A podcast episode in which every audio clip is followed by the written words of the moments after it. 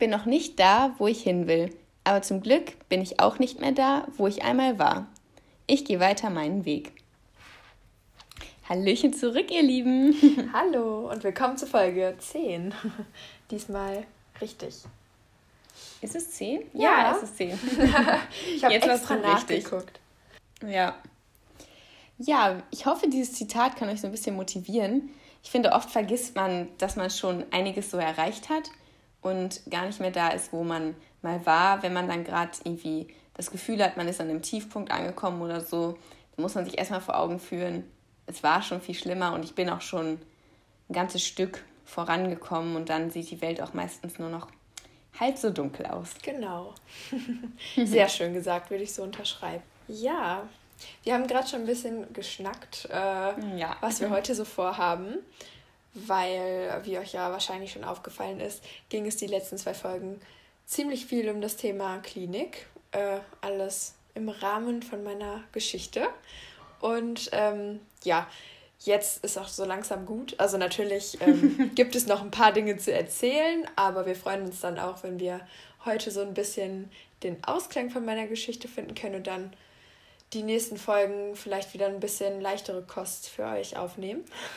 ja, wir haben schon gesagt, wir brauchen mal wieder ein bisschen was Lustiges hier, für uns beide auch. Ja. Äh, Wäre das ganz gut und für euch wahrscheinlich auch. Und dann ja, wollen wir erstmal ein paar witzigere Folgen wieder produzieren oder einfach, wo es ein bisschen humorvoller und leichter ist. Wenn ihr da irgendwelche Themenwünsche habt oder Dinge, die wir gerne mal machen sollen, dann schreibt uns gerne auf Instagram Zimtschnecken-Podcast. Und ähm, ja, genau.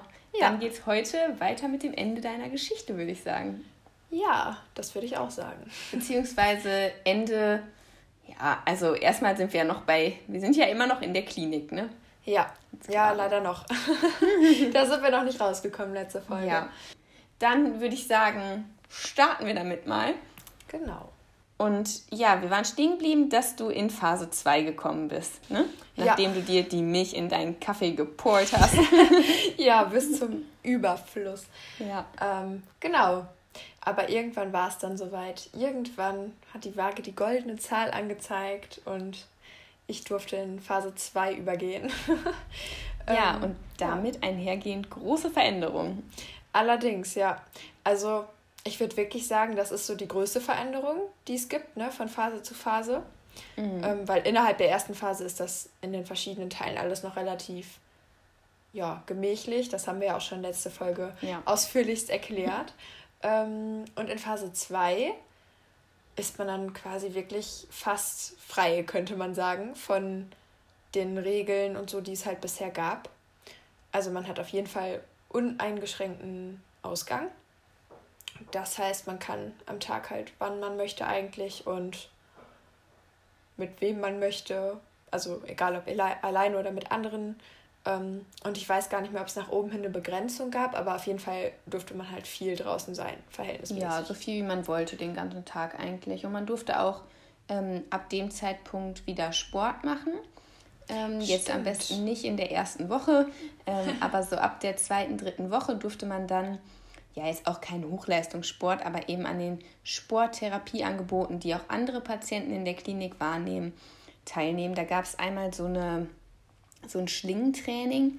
Das war ja. ziemlich cool. Hast du es auch gemacht? Ja, das fand ich so cool. Oh, das war mit diesen TRX-Bändern oder halt Schlingen, genau, die so genau, an der ja. Decke befestigt waren. Und dann hat man da so verschiedene Kraftübungen irgendwie gemacht. Das war super anstrengend, aber total mhm. witzig. Ja, und dann gab es noch Nordic Walking. Mhm. Und äh, ich weiß gar nicht, was das dritte war. Es gab noch irgendwas. Aber. Hm. Ach doch, äh, das war irgendwie, ich weiß nicht mehr, wie das hieß, aber das war so ein komisches Bodengymnastik-Zeug, wo man irgendwie geturnt hat. da gab es auch so mehr. Faszienrollen und sowas und okay. ja, da musste man so Gymnastikübungen halt machen, das war aber nicht so cool. Das andere beide, also die anderen beiden Dinge waren schon besser. Mhm. Ja, und dann ist, glaube ich, so der größte Schritt für alle, die eben eine Essstörung haben, dass man nicht mehr am, am essgestörten Tisch, sage ich mal, sitzt, sondern ja. eben ganz normal mit allen anderen Patienten zusammen. Man bedient sich am Buffet ganz normal wie alle anderen. Und genau. für das Mittagessen ist das dann so, dass man eben die Portion ja auch so bekommt wie alle anderen. Also es gab da zwei Schlangen für das vegetarische Gericht oder das nicht vegetarische.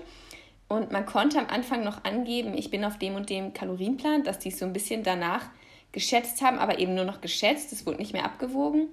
Und es sollte auch so sein, dass man dann im Verlauf dieser fünf Wochen, die man eben noch da ist, um das normal, das, den Mindest-BMI auf jeden Fall zu halten, ähm, dass man in, im Verlauf der Zeit auch dann einfach eine durchschnittliche Portion bekommt, die jeder andere Patient bekommt, unabhängig davon, auf was für einem Plan man eben ist. Genau. Ja, da erinnere ich mich auch noch daran, äh, kleiner Abschweifer, dass ich irgendwann mal äh, halt anstand und es gab da auch immer dieselben Köche, die in der Küche mhm. waren. Also irgendwann kannte man die ja auch schon so. Ähm, und einer, der war da eben so besonders, ja, extrovertiert, würde ich sagen. Der hat auch immer mal so einen frechen Spruch auf den Lippen gehabt oder so. Und ich weiß noch genau, wie ich dann so vor dem stand und äh, der mich einfach so gefragt hat, irgendwie so, ja, äh, viel oder wenig? Und äh, ich wusste so, ich war völlig überfordert. Ich stand da so und dachte, hä, was erwartet der denn jetzt von mir? Was soll ich denn jetzt sagen? Weil das war noch ganz am Anfang. Also ja. am Anfang von Phase 2. Und äh, ja, das war dann irgendwie eine komische Situation zum Beispiel, dann plötzlich wieder selber entscheiden zu können oder sagen zu können, ob man viel oder wenig möchte, wenn einem das halt vorher über einen extrem langen Zeitraum irgendwie abgenommen wurde. Ja, und auch voll schwierig einfach, ne? Total. Ich weiß auch gar nicht mehr, was ich da gesagt habe. Ich glaube, ich habe irgendwie voll rumgestammelt und meinte so, ja, äh, irgendwie normal, so. Bitte nach meinen Kalorien am liebsten abgewogen. genau. nee. Ähm, ja, aber das war halt schon eine große Umstellung. Genau, also man hatte schon ähm, irgendwie noch eine Richtlinie. Man war jetzt nicht komplett so von einem auf den anderen Tag ähm, komplett freigeschrieben und äh, musste da irgendwie alles selber entscheiden. Also man hatte schon da seinen Plan, wo ungefähr noch drauf stand, so und so viele Scheiben Brot oder Brötchen oder ja, was auch immer kann man da am besten essen. Und das habe ich auch getan und ich glaube, das haben auch die meisten getan. Mhm. Ähm, das war auch hilfreich. Also ich glaube, sonst wäre das auch um einiges schwieriger gewesen. Aber äh, ja, im Endeffekt wurde es halt von keinem mehr kontrolliert und man durfte auch, wenn man jetzt wollte, außerhalb der Klinik zum Beispiel essen gehen. Da ähm, musste man sich dann einfach nicht fürs Mittagessen eintragen. Also es gab immer so einen Plan, wo man sich halt eintragen konnte. Und äh, manchmal haben dann auch die anderen Patienten irgendwie gefragt, so hey, sollen wir nicht irgendwie heute Abend alle ins Sushi All You Can Eat oder so? Und dann, mhm. ähm, wenn man Bock hatte, konnte man halt auch mit und dann eben ganz alleine entscheiden. Ja. Genau, und ja, in der Einzeltherapie hat man dann eben versucht, an all den Dingen jetzt zu arbeiten, die so noch anstanden. Vor allem mhm. so Thema Fear Food, sich denen eben jetzt zu stellen und ja, schwierige Herausforderungen so zu meistern. Ne? Ja. Ja, und man hatte, glaube ich, auch Gruppentherapie ähm, noch mit den normalen, ich sag mal, mit den, mit den nicht essgestörten Patienten, ja, die genau. da waren. Ähm, das waren dann halt auch noch teilweise so andere Themenbereiche weiß ich jetzt ehrlich gesagt auch nicht mehr. Emotionsregulation ja. und ähm, Selbstwertgruppe und sowas, was halt eben ja. alle Leute betrifft. Ja, das war aber auch ganz cool. Aber es war dann schon sehr zeitintensiv. Also das war schon äh, mehr, glaube ich, als vorher. Ja, Insgesamt von den ganzen Gruppensachen und dann dieses Sportding und so. Ja, und zweimal 50 Minuten Einzel am Tag. Also der Tag war mhm. voll. Ähm, die einzige Gruppe, die noch nur für Essstörungspatienten war, war die sogenannte Kochgruppe, in der ah, ja. man sich ähm, einmal die Woche getroffen hat.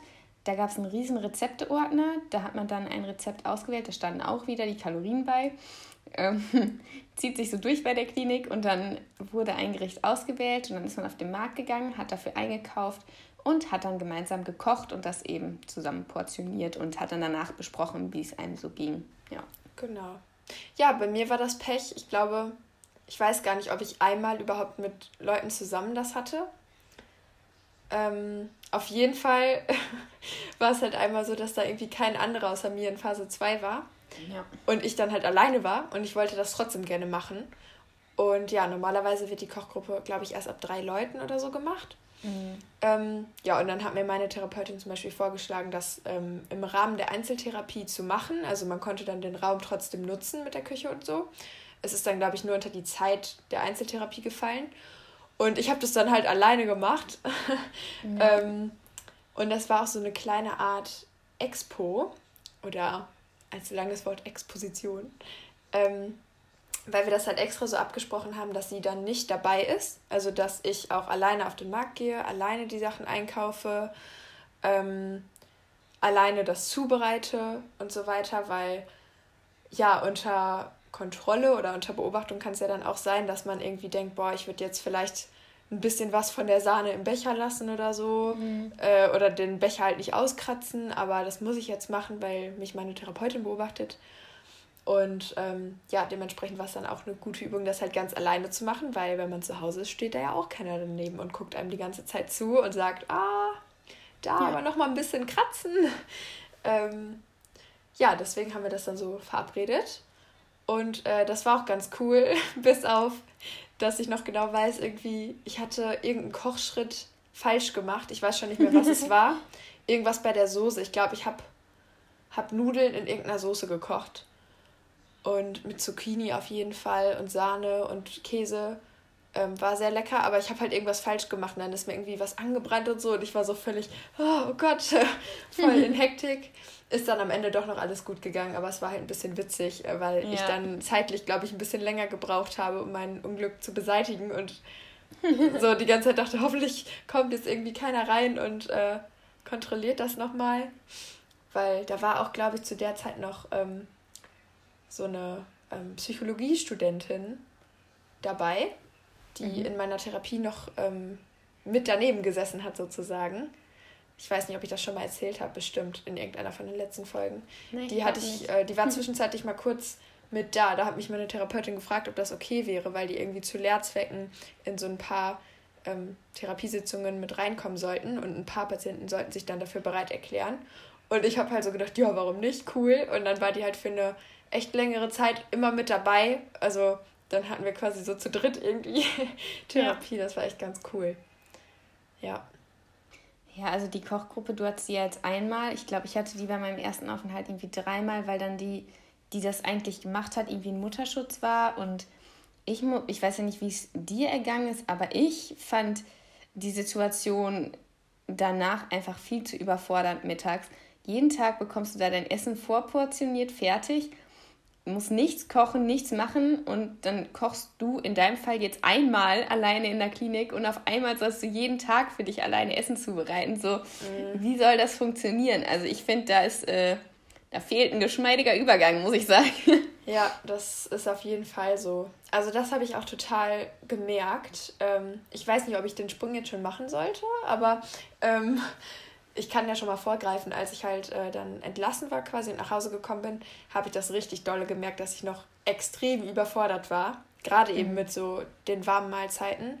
Weil ja, beim Frühstück und Abendessen, da kann man sich ja ganz gut orientieren. Man weiß irgendwie ungefähr, wenn ich in der Klinik halt immer so und so viele Scheiben Brot gegessen habe, dann mache ich das zu Hause ungefähr genauso. Ja. Ähm, und da variiert das ja auch nicht so doll. Also zum Frühstück und zum zum Frühstück zum Beispiel fällt mir jetzt nicht viel anderes ein, was man so normal im Alltag isst, außer halt Brot oder Müsli oder so. Natürlich, es gibt auch noch Sachen wie Pancakes und Porridge und sowas, aber wenn man Brot, Früchte, Müsli und sowas hat, dann in der Klinik schon gegessen hat, dann fällt einem das auch irgendwie easy, das dann zu Hause zu integrieren.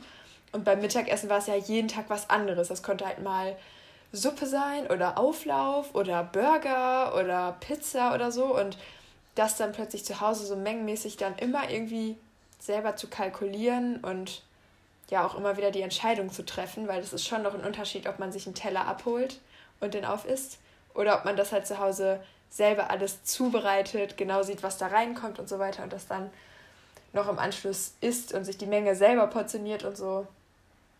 Ja, ist ja. schon schwieriger. Total. Ich finde es auch super schwierig und ich finde es auch super schwer, ähm, dass, also in der Klinik war ja alles abgewogen und du hattest deinen Kalorienplan und jetzt hältst du dich morgens und abends da dran und deine Zwischenmahlzeiten richtest du ja auch erstmal nach dieser Kalorienzahl quasi aus. Und dann stand ja auch eine Zahl fürs Mittagessen im Raum. Mhm. Und das heißt ja entweder, du kannst aus dem Nichts auf einmal relativ gut einschätzen, wie viel das ist. Oder du wiegst halt alles ab, damit du diese Kalorienzahl erreichst, was auch gleichzeitig bedeutet, dass du nicht mehr als diese Menge essen willst, weil du es auch nicht überschreiten willst. Und direkt ja. ist wieder abwiegen, zählen, damit ja. total verbunden. Also ich finde das, find das keine gute Idee. Nee. Ja, ich finde das auch sehr problematisch. Also vor allem, wenn man das mal so durchspielt. Ähm, es kann ja sein, also gerade so bei vielleicht jüngeren Mädels oder so, wo dann auch die Eltern noch kochen oder die Mama oder der Papa, wie auch immer, ähm, kann es sein, dass es vielleicht einmal zum Mittagessen irgendwie Nudelauflauf gibt.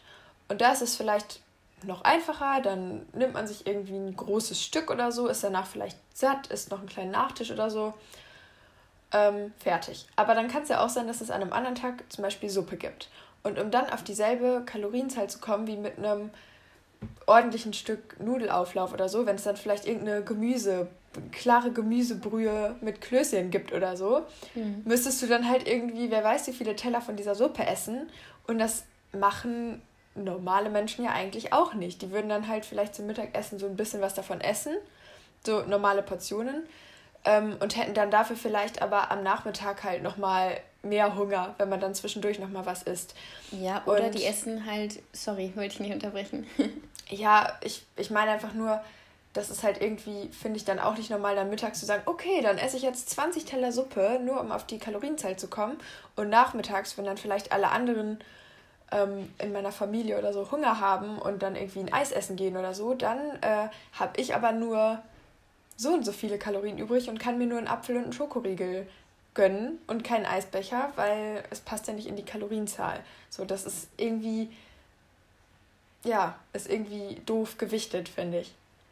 Total, weil das ist natürlich super gut, wenn man das kann. Einen Tag isst man dann die klare Gemüsebrühe und vielleicht isst man auch gar nichts für den Nachmittag und den mhm. anderen Tag gibt es Burger mit Pommes. Aber ja. diese Flexibilität haben, glaube ich, die wenigsten eben nach der Klinik. Das ist natürlich das, das Ultimate Goal, sag ich mal, wenn man so mhm. intuitiv essen kann. Aber das ist eben nicht der Fall. Und dadurch, dass in der Klinik einem so ein bestimmter Plan mit an die Hand gegeben wird und man überhaupt nicht vorbereitet wird auf Mittagessen selber zuzubereiten und so, finde ich, fehlt ein ganzes Stück an Flexibilität und klar ist in so einem Klinik-Setting immer ein bestimmter Rahmen notwendig ähm, und eine bestimmte Struktur, einfach damit es überhaupt erstmal funktioniert.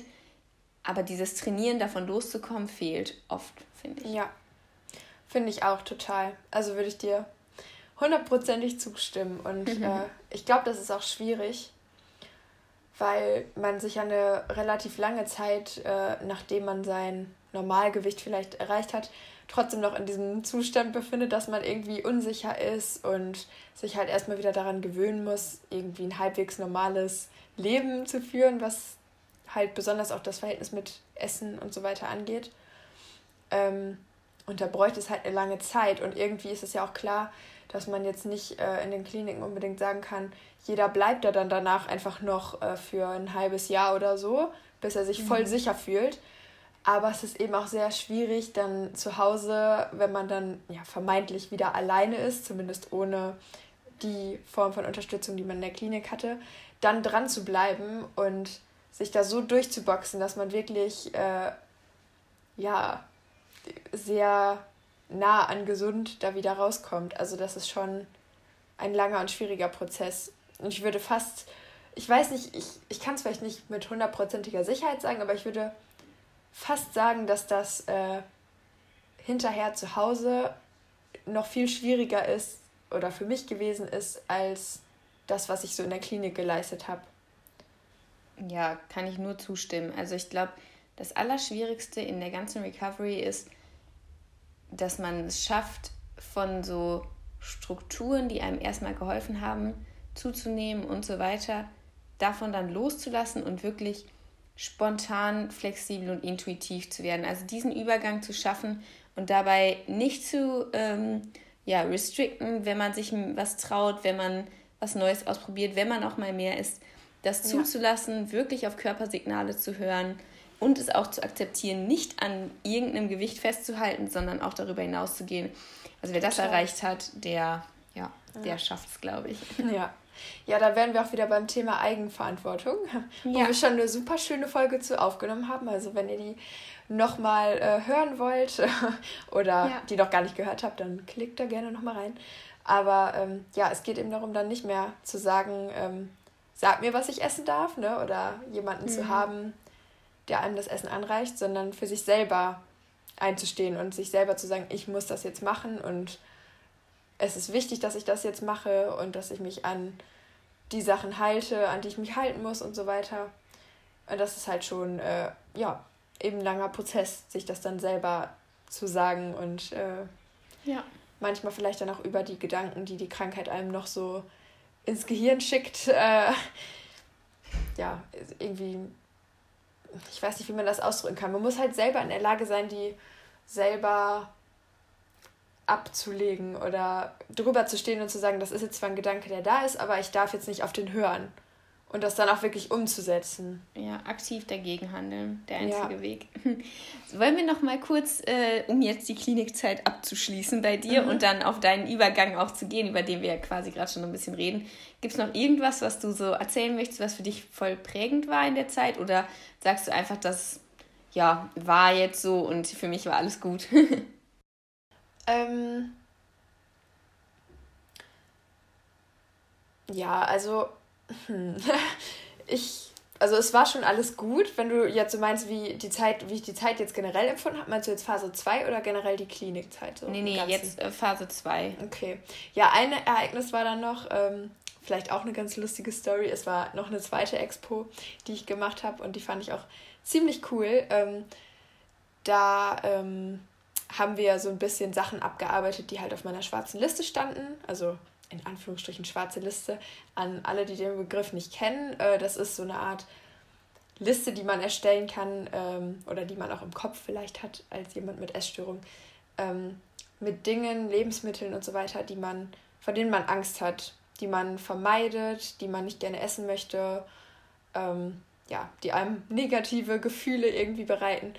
Und da stand bei mir zum Beispiel auch drauf Frühstücksbuffets oder Buffets im Allgemeinen. Äh, damit sind natürlich dann keine bestimmten Lebensmittel spezialisiert, aber ich fand das halt super ähm, schwierig irgendwie, wenn man so eine richtig große Auswahl hat. Das war für mich total überfordernd, mir dann irgendwie was auszusuchen, weil da so viele Gedanken irgendwie auf einen einstrudeln. Also einerseits siehst du vielleicht Sachen, wo du denkst, boah, das ist voll lecker. Dann steht da irgendwie ein dicker Teller mit Donuts oder Pizza und du denkst, ja, mh, mm, da würde ich gerne was von nehmen. Dann kommt auf der anderen Seite die Essstörung und sagt, boah, aber guck mal, da hinten ist ein Salatbuffet und Gemüse. Und dann ähm, wägst du die ganze Zeit im Kopf irgendwie ab, was soll ich mir nehmen und wie viel und ach, wie oft gehe ich vielleicht zum Buffet, wie viele Kalorien sind das und ja, so spinnt sich das ewig weiter. Deswegen hatte ich davor halt ziemlich große Angst. Und wir haben dann kurz dann entschieden, dass es eine gute Idee wäre, mal ins Extrablatt zum Frühstücksbuffet zu gehen.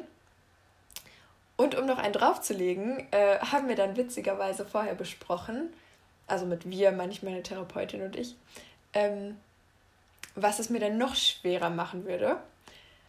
Und ja, da habe ich halt gesagt, ich finde das schwierig, wenn ich mit anderen Leuten am Tisch sitze oder habe auch Angst davor, wenn ich vielleicht in Zukunft mal mit Freundinnen frühstücken gehe, dass da dann mal welche dabei sind, die gerade auf Diät sind oder ja, wie man das schon mal so kennt, wenn dann Leute irgendwie sagen, boah, du gönnst dir heute aber richtig was oder irgendwie, wenn ich so viel essen würde wie du, da würde ich aber aufgehen wie ein Hefekloß, solche Dinge halt. Ähm, kommt ja vor, leider Gottes im Alltag. Und ich hatte richtig Angst, dass mir sowas mal passiert, wenn ich mit Leuten irgendwie essen bin und jemand das sagt, dass mich das total triggert. Und ja, dann hat meine Therapeutin halt gesagt, gut, das äh, machen wir mal. Und sie ist dann mit mir frühstücken gegangen und hat halt bewusst versucht, mich zu triggern, indem sie sich zum Beispiel ähm, ja nur Obst auf den Teller getan hat, während ich da irgendwie Müsli und Brot und so gegessen habe. Ähm, und dann so Sachen gesagt hat, wie, boah, ich fühle mich ja jetzt schon total voll oder so, nachdem sie irgendwie eine Scheibe Brot und einen halben Apfel gegessen hatte oder so. Und äh, auch auf meinen Teller so geguckt hat und dann so Kommentare dazu gemacht hat, dass das ja viel sei und dass es auch ungesund sei und so.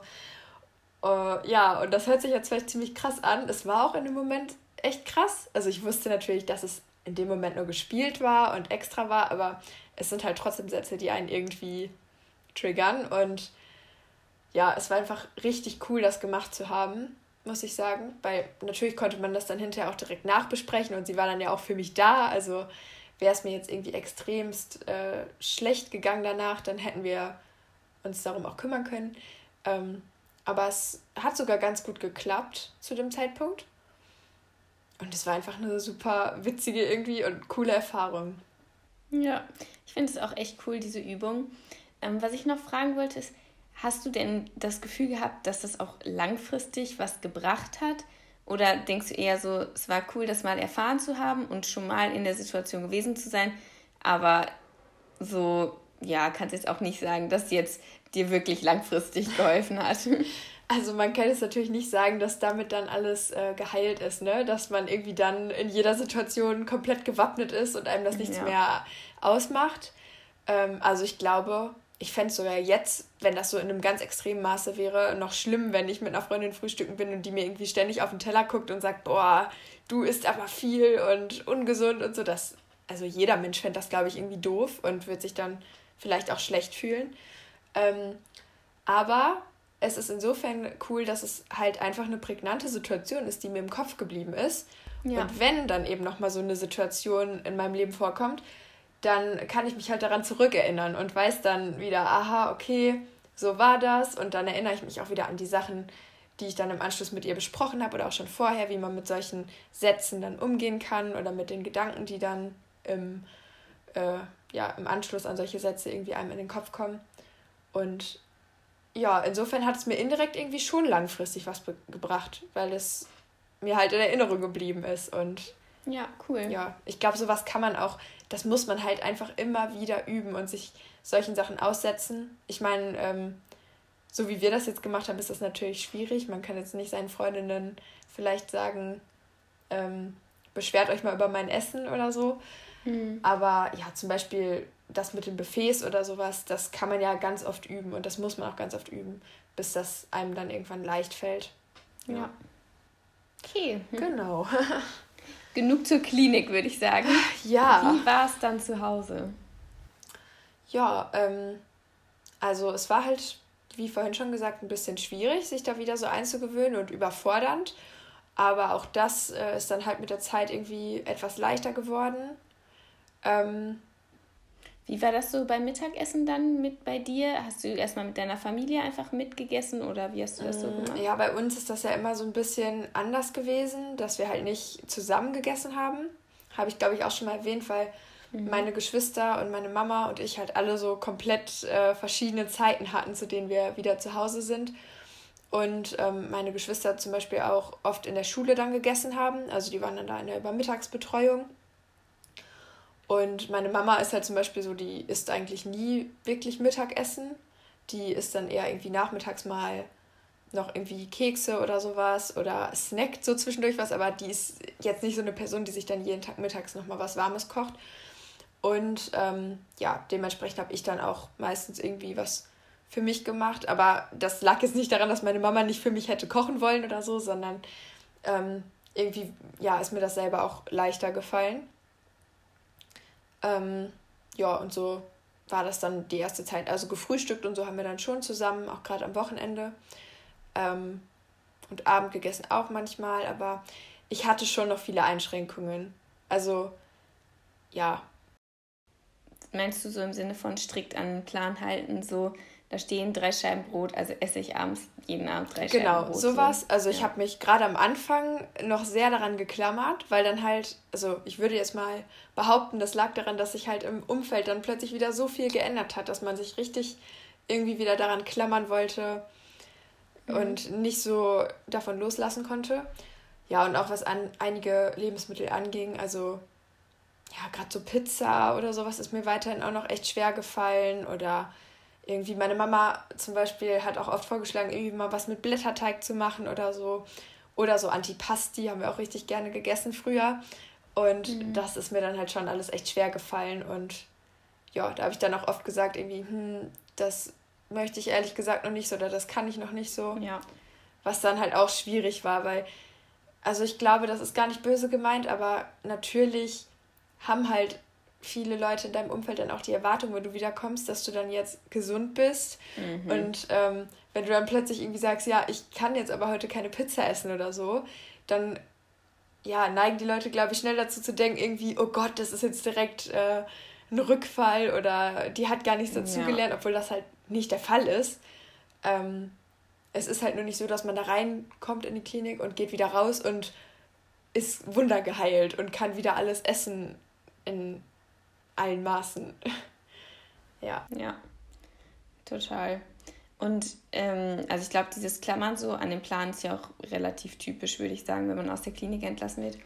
Hast du denn dann mittags das versucht, ähm, so hinzukriegen, dass du schätzt, oder war es schon für dich so genau quasi dann auch abwiegen alles und zählen? Äh,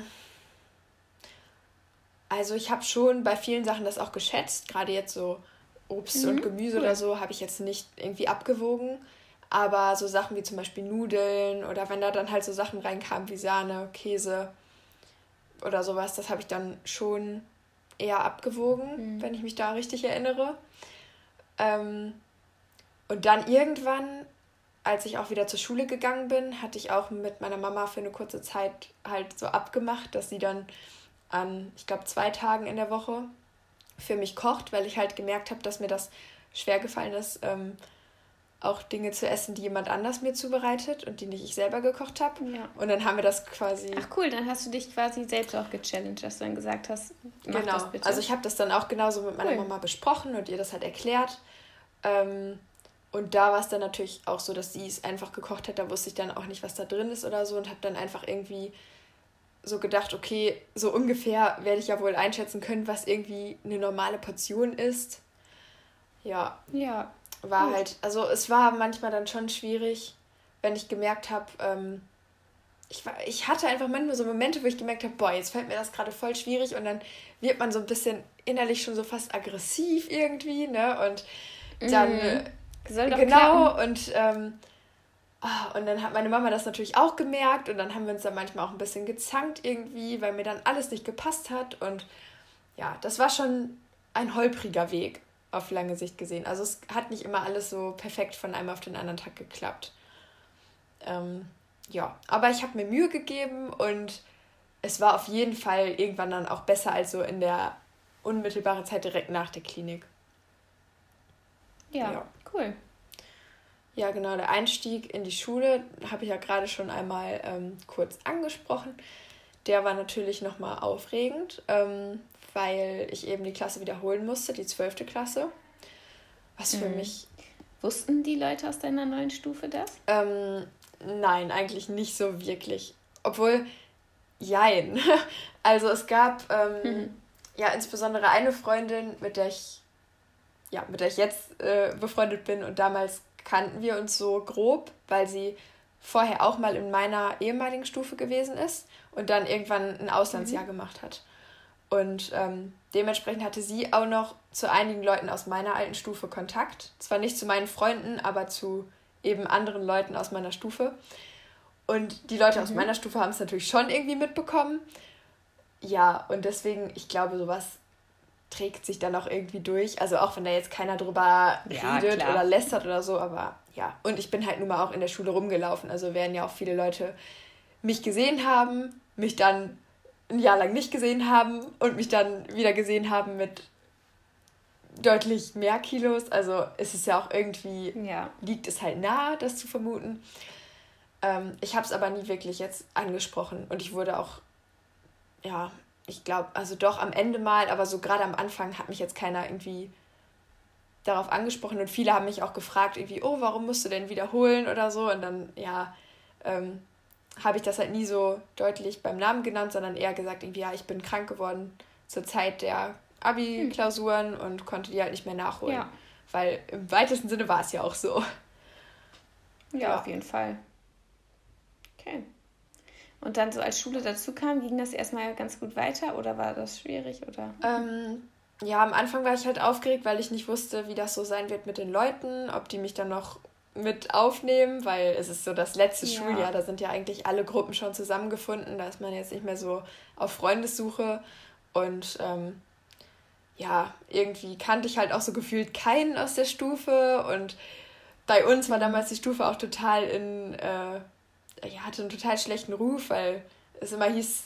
Gefühlt ist das aber ja. immer so, ne? Gefühlt ist immer die Stufe unter einem, dass man so denkt, boah, nee, die ja. sind ja Ja, ich muss auch sagen, also generell im Großen und Ganzen natürlich außerhalb meines Freundeskreises, den ich da dann noch gefunden habe, aber sonst so insgesamt fand ich die Stufe jetzt auch, ja, nicht so wie meine alte, mhm. aber das liegt vielleicht auch einfach daran, dass man da halt länger drin war. Ähm, ja, aber ich habe da so meinen Freundeskreis dann irgendwie auch gefunden und das war gut. Aber so rein von der Struktur her ähm, war das schon nochmal eine Herausforderung für mich. Also dann auch wieder mit dem Essen und so. Dann morgens so früh zur Schule zu gehen und dann, oh, nehme ich mir jetzt was mit zur Schule oder esse ich schon vorher oder beides. Und ja, das hat ja. irgendwie den ganzen Zeitplan halt nochmal so ein bisschen durcheinander gerüttelt. Und ähm, ja, natürlich auch in der Schule wollte man dann irgendwie nicht unbedingt direkt durchscheinen lassen, dass man so eine Essstörung hat. Und dann ja, es ist mir auch irgendwie schwer gefallen in manchen Situationen, wenn mir dann Leute was angeboten haben oder jemand zum Beispiel Geburtstag hatte und irgendwie Kuchen mitgebracht hat, dann konnte ich da halt nicht einfach ohne Probleme irgendwie drei Stücke Kuchen essen. Und das war dann halt wieder sowas, wo ich dann irgendwie angefangen habe, das dann zu versuchen, irgendwie zu verstecken, dass mir das jetzt gerade schwer fällt und so. Ja, und das war ja. dann schon, also es war irgendwie ein ständiger Begleiter im Hintergrund, so würde ich das sagen. Ja, so in allen sozialen Events, sage ich mal, kommt es ja dann meistens, dass es schwieriger wird oder dass zum Vorschein kommt, weil eben eine normale Struktur so durchbrochen genau. wird. Ne? Ja. Ja, und so hat sich das eigentlich, würde ich sagen, auch die ganze Zeit gezogen. Es war ja dann auch nicht mehr so ewig lange, weil das zwölfte Schuljahr ja auch nicht ein komplettes Jahr ist, sondern nur bis zu den Abi-Klausuren und dann hat man ja quasi frei. Mhm. Ähm, ja. Ja, aber es ist, es ist dann irgendwie zum Ende hin eigentlich auch wieder ein bisschen besser geworden. Also ich bin dann zum Beispiel auch mit der Freundin, die ich vorhin schon erwähnt habe, ähm, nach Kopenhagen gefahren, ähm, nach unseren Klausuren. Und da waren wir halt auch im Urlaub und ähm, da konnte man jetzt nicht unbedingt vorher planen, wie, was man wo ist und wann und so. Das mhm. ging dann schon wieder mehr in Richtung Spontanität und das hat auch ganz gut geklappt. Ähm, ja, aber ja, im Groben und Ganzen in meinem Alltag war es halt immer alles noch sehr kalorienbehaftet und. Also du hast gezählt auch die ganze Zeit immer. Ja, also jetzt da in dem Urlaub zum Beispiel nicht, aber mhm. ähm, das war dann schon eine Leistung, dass ich das da mal geschafft habe. Dann hast du bewusst gesagt, ich lege das ab für ein paar Tage so. Ja, aber ich muss trotzdem sagen, ähm, ich hatte halt, also nach so einer Zeit hat man ja auch irgendwie so ein Gefühl dafür. Ja, ja. Und ich habe zwar nicht gezählt, aber ich wusste jetzt auch, dass ich nicht mehr unbedingt gegessen hatte als normalerweise. Du hast nicht bewusst irgendwie getrackt oder so. Genau, ich habe nicht gewusst, bewusst getrackt, aber ich habe schon im Auge gehabt, wie viel ich jetzt gegessen ja. habe. Es war also, nicht frei. genau, es war nicht einfach so, oh, ich, ich esse jetzt einfach alles, worauf ich Bock habe und ja. Ähm, ja, genau. Und das hat sich ebenfalls die ganze Zeit so durchgezogen. Also da bin ich auch nie von weggekommen. Ich habe es immer wieder probiert. Ich habe mir Challenges selbst gestellt. Also ich weiß noch, ich habe auch irgendwann mal so Zettelchen geschrieben und die in ein Glas geworfen. Das weiß ich ähm, noch. Ja, und da dann immer irgendwie was draufstehen gehabt, wie zum Beispiel ähm, nächste Woche esse ich an zwei Tagen einfach mal mehr als sonst. Mhm. Oder ich äh, esse eine Mahlzeit ohne die Kalorien zu zählen oder sowas. Und das habe ich immer alles versucht, aber das hat irgendwie nicht gehalten. Also es hat dann vielleicht so einmal geklappt oder ich habe dann auch mehr gegessen, aber es war dann halt wieder so, ich esse dann 250 Kalorien mehr oder so. Und das ja. war halt alles so an feste Regeln gebunden. Ich hätte dann trotzdem nicht irgendwas essen können, sondern ich musste schon wissen, was das ist. Also wie viele Kalorien das hat und so. Ja. Ja. Und das schränkt einen halt total ein. Also selbst wenn man wieder vielleicht mehr Lebensmittel essen kann und auch eine normale Menge isst und sein normales Gewicht hält, ist man halt trotzdem noch gefangen und total. Die Gedanken lösen sich ja dann trotzdem nicht davon, weil du dir ja, weil du halt trotzdem planst. Wenn irgendwie eine Freundin sagt, hey, ich feiere am Wochenende meinen Geburtstag, ich möchte abends Pizza essen und Cocktails trinken, dann denkst du dir als erstes, ja super, Pizza und Cocktails, da kann ich ja dann quasi so den Tag vorher einen Apfel und ein Ei essen. also, ne? Sollte man das natürlich nicht machen, aber. Ja. Diese, ich finde, das ist ehrlich gesagt der schlimmste Moment, also muss ich glaube ich so sagen, in der Recovery, wenn alle denken, du bist gesund, weil dein Gewicht gesund ist und du eigentlich vieles packst und eben auch, sag ich mal, ungesunde Lebensmittel isst und so. Aber eigentlich bist du vollkommen eingeschränkt in deinem Kopf, planst alles, strukturierst alles und niemand sieht, wie sehr du leidest irgendwie, weil man leidet ja einfach darunter und man ist null spontan, null flexibel und mhm. einfach nur eingeschränkt, aber niemand, niemand merkt das. das ja. so frustrierend. Und das ist, finde ich, auch das Allerschlimmste daran, wie du gerade schon sagst, niemand merkt das und das ist halt auch etwas, mit dem man überleben kann. Wenn man so ja. ganz tief in seiner Essstörung drinsteckt und abnimmt und abnimmt oder so, dann äh, merken das die Leute, dann wird man früher oder später auch irgendwie Maßnahmen einleiten und daran kann man dann halt auch sterben und so. Aber das hört sich jetzt voll leicht an, so, da kann man sterben und so. Aber du weißt, was ich meine. ähm, wow. Ähm, professionell. Ja, äh, aber wenn man halt in dieser, in dieser Mittelphase ist, da kannst du halt ohne Probleme dein normales Gewicht beibehalten und vor dich hinleben, bis du, ja, bis du alt bist, alt und grau. Und trotzdem kannst du die ganze Zeit unglücklich sein und voll gefangen und essgestört. Es ist essgestört, meiner Meinung nach. Das, Total. Also kann mir keiner erzählen, dass es dann irgendwie gesund ist oder so. Nee, und ja. einfach auch das Leben ist ja einfach nicht frei. Und da, ich finde, es gibt dafür so viele Beispiele von auch so ganz vielen so Fitness-Bloggern und so, wo man dann denkt, so, ja, die kriegen das doch in einem ganz normalen Alltag hin, das alles zu tracken und alles ist so schön in deren Alltag. Und dann gehen die auch mal ins Restaurant, aber man merkt daran schon, was für ein Ding das ist für die, wenn die das dann und die zählen dann trotzdem und die tracken trotzdem und planen den Tag drumherum und dann fünfmal die Woche Sport und alles ist so zwanghaft und das Leben ist nicht spontan und auch wenn das dann so scheint auf Instagram, ich glaube, wir können beide aus eigener Erfahrung sagen, wenn man zählt und so akribisch dahinter ist, dann ist man einfach nicht frei und lebt Nein. kein glückliches Leben, wenn man so tief in sich hineinleuchtet, weil tief in sich drin möchte man auch, nachdem man sein Tagespensum voll hat, sich noch was gönnen können, wenn jemand einen spontan fragt. Und ja. das sind so die Momente, wo man dann eben nicht richtig lebensfähig ist. Und das ist so schade, wenn man daran festhält. Ja, ist echt so. Also kleiner Spoiler aus meiner heutigen Sicht, äh, die extrem anders ist, kann ich auch wirklich nochmal unterschreiben, dass das echt das sind Welten, das kann man sich nicht vorstellen. Also gerade Leute ohne Essstörung verstehen das wahrscheinlich nicht so oder können das nicht so gut nachvollziehen, aber ich kann es nur an alle da draußen, äh, da, da, da draußen, da mhm. draußen äh, rausposaunen.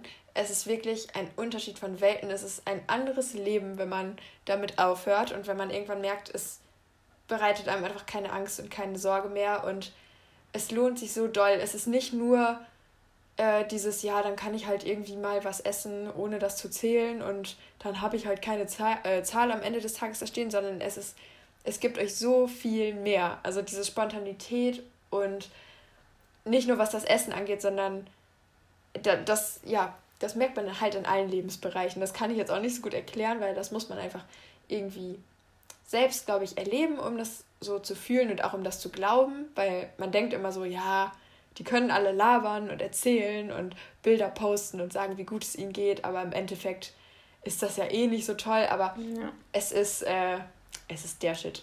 Wirklich.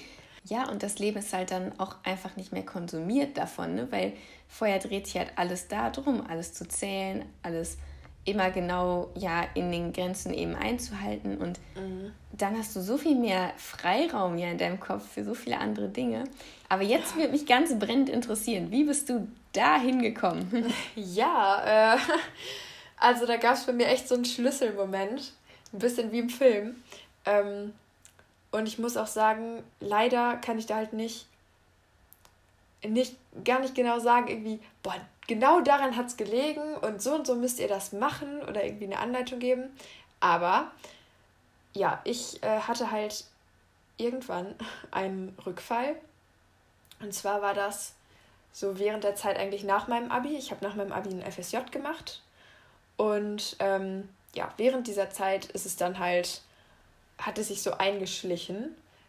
Nicht bewusst, dass ich jetzt gedacht habe, jetzt möchte ich wieder abnehmen oder so, aber es hat sich so eingeschlichen, dass ich irgendwie wieder weniger gegessen hatte und ja, dann so über eine ganz lange Zeit ähm, habe ich einfach wieder auch dann an Gewicht irgendwann verloren und halt gemerkt, dass sich die Gedanken und äh, die Verhaltensweisen wieder total zuspitzen, ähm, was ich mir lange nicht eingestehen wollte, aber im Endeffekt war es dann halt einfach ein Rückfall. Ähm, ja, ich weiß noch ganz genau, wie wir in der Pizzeria saßen damals.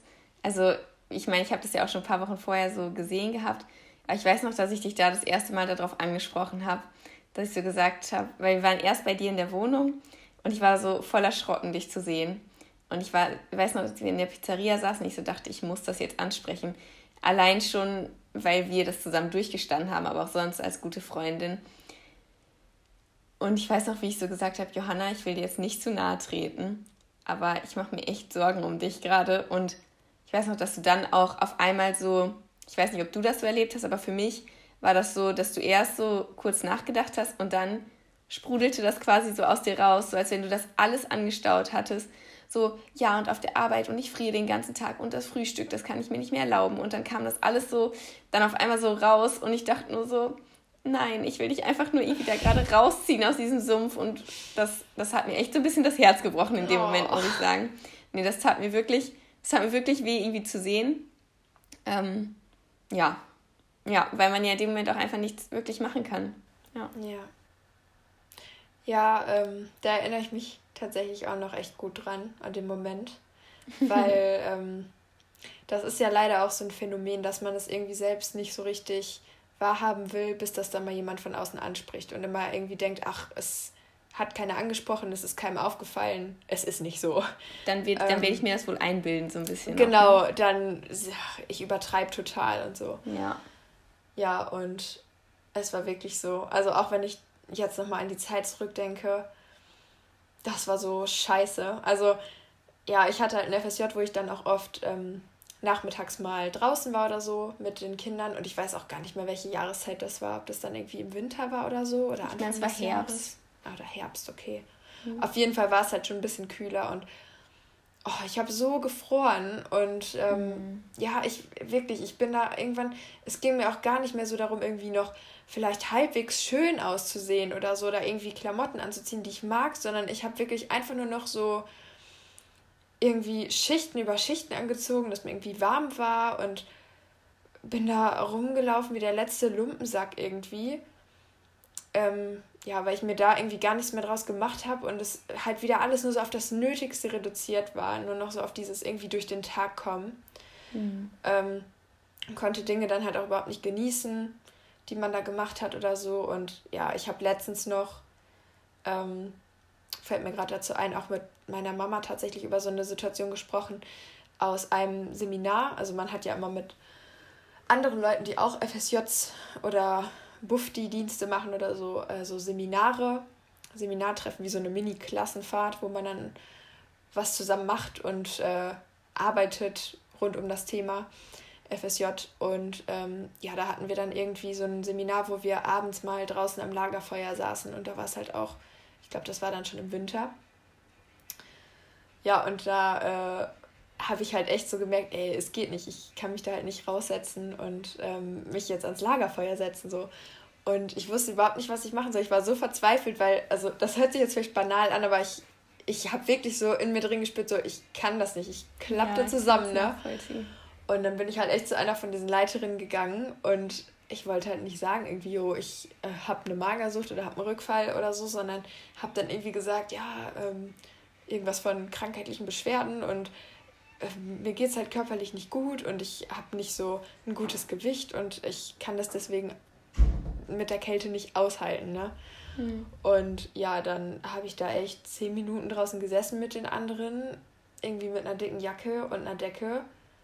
Und dann wurde es mir wirklich so kalt, dass ich das nicht mehr aushalten konnte. Also das war nicht ja. irgendwie so, mir ist super kalt, sondern es ging wirklich einfach nicht mehr. Es ist mir alles abgefroren, meine Zehen und meine Hände und ähm, ja, ich war einfach irgendwie unterkühlt wahrscheinlich auch und ähm, musste dann halt reingehen. So. Und jetzt im Nachhinein denke ich mir halt, also in der Situation war es für mich, ja, scheiße, jetzt habe ich wohl irgendwie ein bisschen Rückfall und mir ist wieder mehr kalt und so. Und jetzt im Nachhinein denke ich mir, boah, wie blöd, ich habe mir total viel Zeit damit genommen irgendwie. Und ich finde das super erschreckend. Also, dass man an so einem Zeitpunkt dann, dass einem das nicht irgendwie dass man sich so denkt, wird. wow, oh Gott, wo stecke ich gerade wieder drin? Ich muss ja. jetzt was ändern, so, ne? Ja. Ja, ja das, also in der, jetzt, aus jetziger Sicht finde ich das einfach so traurig und mhm. ähm, auch erschreckend halt. Ja, krass einfach. Wenn das jemand anderem passieren würde, ich würde mich erschrecken. Und bei mir damals war das dann halt so, ja, weiß ich nicht, war dann irgendwie blöd, aber da habe ich dann auch nicht weiter drüber nachgedacht. Und ja, es ist auf jeden Fall nicht, nicht gut gewesen irgendwie. Ja. Und ja, irgendwann, wie gesagt, das war halt ein sehr schleichender Prozess. Es war jetzt nicht irgendwie, dass ich innerhalb von zwei oder drei Monaten plötzlich wieder von 100 auf 0 gerutscht bin, sondern es war mhm. sehr schleichend. Aber irgendwann war es dann halt auch wieder an einem Punkt, wo das dann, wo mich eben viele darauf angesprochen haben. Natürlich auch meine Mama, mein Papa, Familie und so weiter. Und ja, dann äh, war klar, dass es irgendwie, dass ich was ändern muss. Ich war dann zu dem Zeitpunkt aber auch schon in Therapie. Nee, gar nicht. Ich habe, glaube ich, ich habe mir dann wieder Therapie gesucht. Mhm. Ähm, und mit meiner Therapeutin aber abgesprochen, dass es halt eine gute Idee wäre, ähm, zeitgleich eine Ernährungsberatung in Anspruch zu nehmen. Ja. Um quasi dieses Essensthema halt nicht in der Therapie besprechen zu müssen, weil ich schon wieder so in diesen Gedanken gefangen war, dass es bei mir schon nur noch um Essen ging und ich die richtigen darunterliegenden Gründe gar nicht mehr besprechen konnte in der Therapie, was ja eigentlich blöd ist, ja. wenn man seine Zeit damit verschwendet, über Essen zu reden und was man Total. jetzt heute gegessen hat oder wo, vor welchem Essen man Angst hat. Das ist halt, das bringt halt auf Dauer nichts. Ja, und ähm, dann kam aber davor noch so eine Israel-Reise, mhm. ganz spontan. Nee, ähm, das war auch irgendwie in meinem FSJ halt mit inbegriffen, ist jetzt eine lange Geschichte, aber ja. ähm, wir sind da auf jeden Fall auf eine zweiwöchige Israel-Fahrt gefahren. Richtig cool. Geflogen. Ja, das war wirklich sehr, sehr cool. Und ähm, die wollte ich unbedingt machen, obwohl halt auch, also ich hatte dann mit der Ernährungsberaterin schon telefoniert und die war halt auch so, äh, ja, hm, ist jetzt aber schon ein bisschen blöd und knapp und ihr wäre das eigentlich nicht so lieb und so, aber ich wollte es halt machen und ich habe es dann auch gemacht. Und ich erinnere mich noch dran, wie ich vorher mit meiner Mama telefoniert habe und die mir am Telefon gesagt hat, Johanna, mach dir das nicht kaputt, das ist so eine einmalige Chance und äh, mach dir es nicht kaputt, indem du jetzt äh, irgendwie da dich kaputt hungerst und das nicht genießen kannst. Du willst die Sachen doch auch mitnehmen, die du da erlebst und so. Ja. Und ja, das hat mich ziemlich zum Nachdenken gebracht. Und als ich dann, ich fange jeden das mit und an. Punkt. Als ich dann im Flugzeug saß, ähm, ich weiß nicht warum, aber irgendwie, ich habe mich total gefreut auf diese Reise und es war so dieses Gefühl, keine Ahnung, über den Wolken. Man war so raus aus dem Umfeld. Ähm, es waren halt auch ganz viele andere Personen dabei, die ich jetzt nicht so kannte. Also ich, es war irgendwie was ganz anderes und ich habe so überlegt, okay, Johanna, du kannst dich jetzt entweder dafür entscheiden, dass du die nächsten zwei Wochen halt äh, die sichere Nummer fährst, also dass du die Kalorien zählst und halt abschätzt, ne? Je nachdem, weil man weiß ja nie so genau, was man da halt kriegt, wenn man da irgendwo mhm. in einem mhm. Hotel ist oder so, aber du kannst es halt abschätzen und wenig essen und so und ähm, dann wirst du auf jeden Fall nicht zunehmen und hast alles im Griff und kannst danach dann weitermachen mit Ernährungsberatung und so und das danach in Angriff nehmen. Oder du gehst jetzt einfach so auf 100% Risiko und lässt das einfach passieren. Und es sind ja dann im Endeffekt nur zwei Wochen, da kann ja jetzt nicht äh, so viel Schlimmes bei rauskommen, ne? Ja, und dafür habe ich mich dann auch entschieden in dem Moment. Yay! Ja, Und das war auch echt, also ich wusste in dem Moment so, ich ziehe das auch durch. Das war eine richtig feste Entscheidung irgendwie. Mhm. Ja, das hat dann schon angefangen damit, dass wir, glaube ich, im Flugzeug irgendwie schon Mittagessen bekommen haben. Irgend, irgend so ein Käsenudelauflauf, das weiß ich noch. Und Brötchen mit Camembert und Brownie und ja, ähm, damit hat das schon angefangen. Und als wir dann da ankamen, ja, war es halt einfach eine zweiwöchige, richtig, richtig coole Reise, auf der ich mega viel erlebt habe.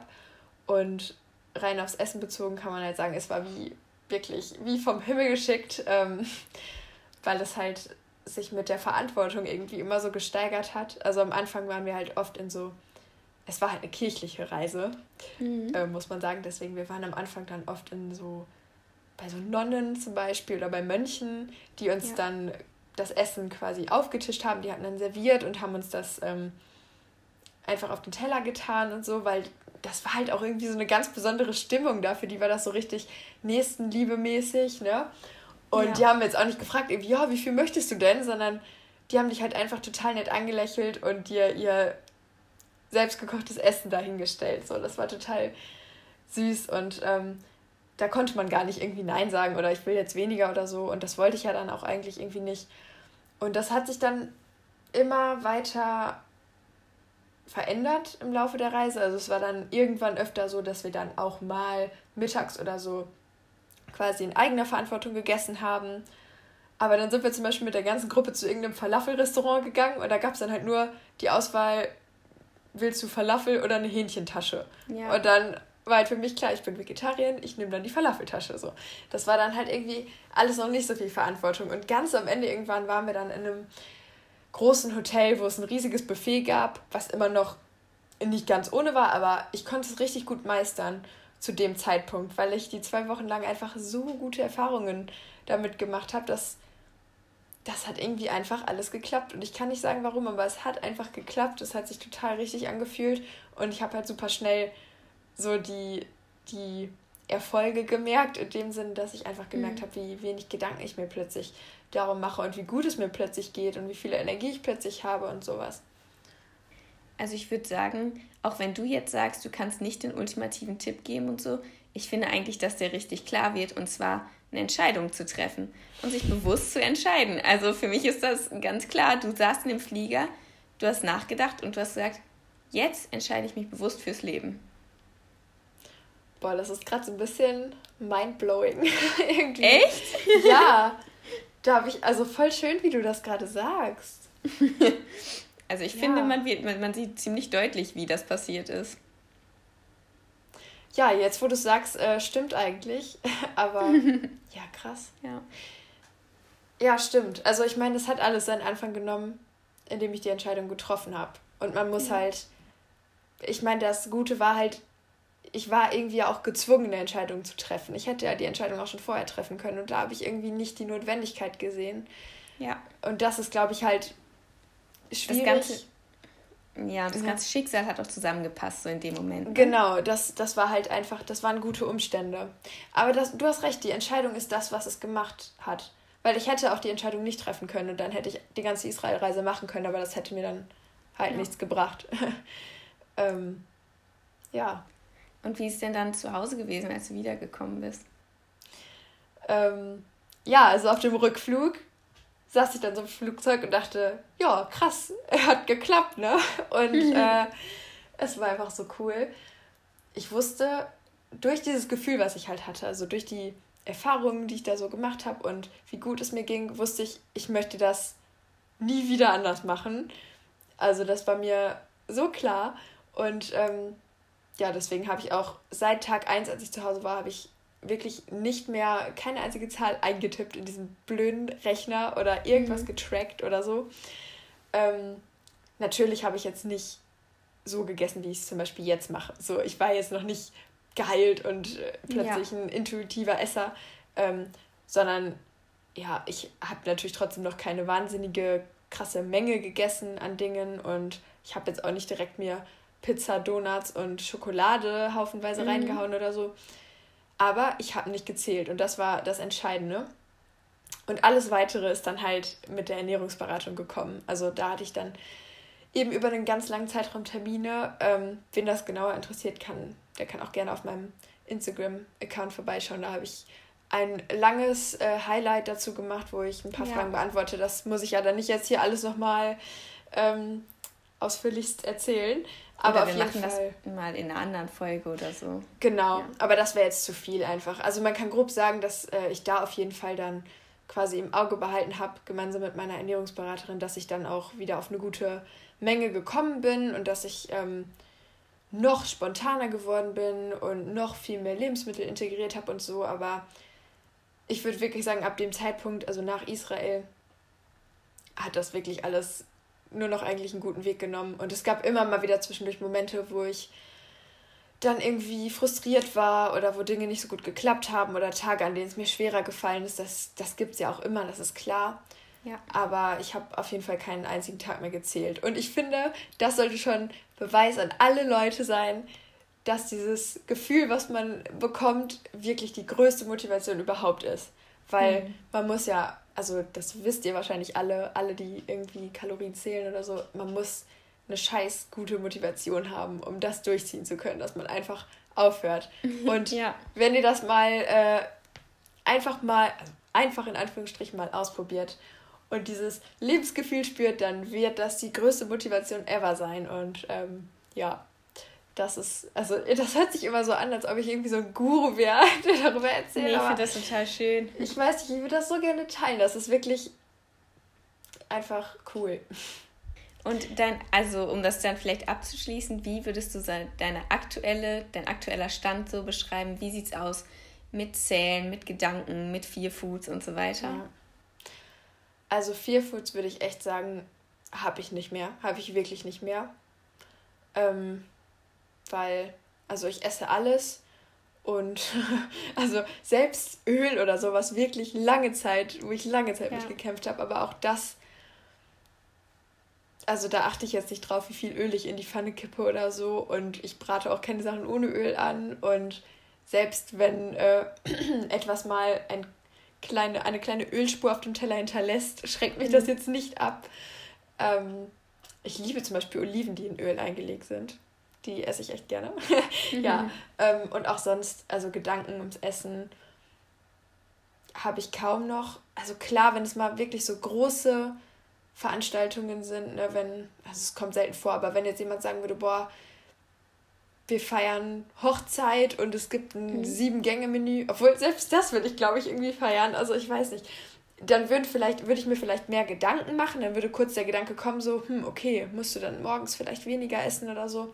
Ja. Der Gedanke würde kommen, aber ich könnte damit super gut umgehen. Also das kann ich souverän von mir behaupten, ja. ähm, weil ich halt auch schon öfter jetzt so Situationen hatte, wo dann Gedanken kamen, aber ich die einfach gut ähm, abschirmen konnte. Ja, und auch vom Gewicht her, das muss ich jetzt auch noch mal kurz sagen an der Stelle, ich bin ja. über dem Normalgewichts-BMI deutlich. Mhm. Also ich bin jetzt bei einem Gewicht, ich weiß es jetzt genau sogar gar nicht, aber vor drei, vier Wochen oder so war ich auf jeden Fall bei einem Gewicht, ähm, ja, was ich seitdem ich es hatte, als ich abgenommen habe, nicht mehr hatte. Also in dem gesamten Recovery-Weg habe ich das jetzt ja. zum ersten Mal erreicht. Und ich fühle mich in meinem Körper nicht jeden Tag wohl, aber ich fühle mich nicht weniger wohl, als ich es vorher getan habe. Zu niedrigeren Gewichtszeiten sozusagen. Ja. Und das ist es mir dann einfach wert. Also am Körperbild arbeite ich noch und da muss ich, glaube ich, auch noch manchmal dran arbeiten. Aber das ist sowas, wo ich mir denke, ey, es geht meinem Körper gut, ich lebe ein cooles Leben, ich habe so viel Spaß in meinem Leben, erlebe so viele schöne Sachen, ich bin spontan, ich bin ein super lebensfroher Mensch wieder geworden. Und das alles ist mir halt irgendwie dann viel mehr wert, als jetzt jeden Tag in den Spiegel zu gucken und sagen zu können, wow, ich bin so dünn oder so, ne? Also, ja, das ist, da denke ich dann irgendwie, da nehme ich es lieber in Kauf, dass ich dann zwischendurch vielleicht mal Tage habe, wo ich denke, boah, puh, zwei, drei Kilo weniger würden mir jetzt gerade besser gefallen. Ja, dann ist das halt so. Da muss ich da irgendwie mit klarkommen, muss mir Gegengedanken machen und so. Aber meinem Körper geht es gut und mir, meiner Seele geht es gut. Und das ist äh, viel, viel wichtiger irgendwie. Da lege ich halt mehr Wert drauf. Und das könnte ich jetzt, glaube ich, auch gerade gar nicht mehr so abgeben, weil ich das einfach nicht wollen würde. Also ich finde das einfach nur wunderschön und ich finde, ich, ich glaube, dass niemand, der das jetzt gehört hat, unmotiviert sein kann oder irgendwie noch Zweifel haben kann. dass äh, du sprichst quasi als die größte Motivation und ich finde, ich finde es wunderschön, das zu hören und diese Strahlen auf deinem Gesicht, das zeigt einfach so, oh. wie wahr das ist. Und ja, ich würde einfach sagen, du hast es geschafft und ich kann nur sagen, ich hoffe, hoffe, hoffe, dass das für dich immer so bleibt und es nie wieder in eine andere Richtung geht. Dankeschön. Das freut mich gerade richtig irgendwie. Das macht mich voll happy. Ja. ja. Ich finde auch, ich bin, ich bin jetzt auch richtig happy nach der Folge und ich hoffe, dass ihr es auch seid. Und ja. ja. Und also wirklich verzweifelt nicht, kämpft immer weiter. Es ist, es ist immer ein steiniger Weg und ähm, es ist auch nicht einfach, das ist ja klar. Also auch aus der Situation, in der ich jetzt bin, ähm, würde ich ja niemals sagen so, wow, jetzt ist man hundertprozentig geheilt und das hält für immer oder so. Und auch bei mir hat es ja einige, einige Hürden ähm, in Anspruch genommen, ja. bis ich an dem Punkt war, an dem ich jetzt bin. Aber das ist halt auch normal und es lohnt sich einfach nicht aufzugeben. Und ja, genau, wie du es gerade schon gesagt hast, ich hoffe natürlich, dass das, was ich jetzt so erzählt habe, echt für euch alle genug Motivation ist, äh, durchzuhalten, weil es lohnt sich. Ja, wunderschöne letzte Worte. Und ähm, ja, ich würde sagen, ich verabschiede mich von euch. Lasst uns gerne Feedback da. Ähm, erzählt uns, wie euch die Folge gefallen hat, ob sie euch vielleicht auch motiviert hat. Und dann hören wir nächste Woche wieder voneinander. Tschüss. Genau, ciao.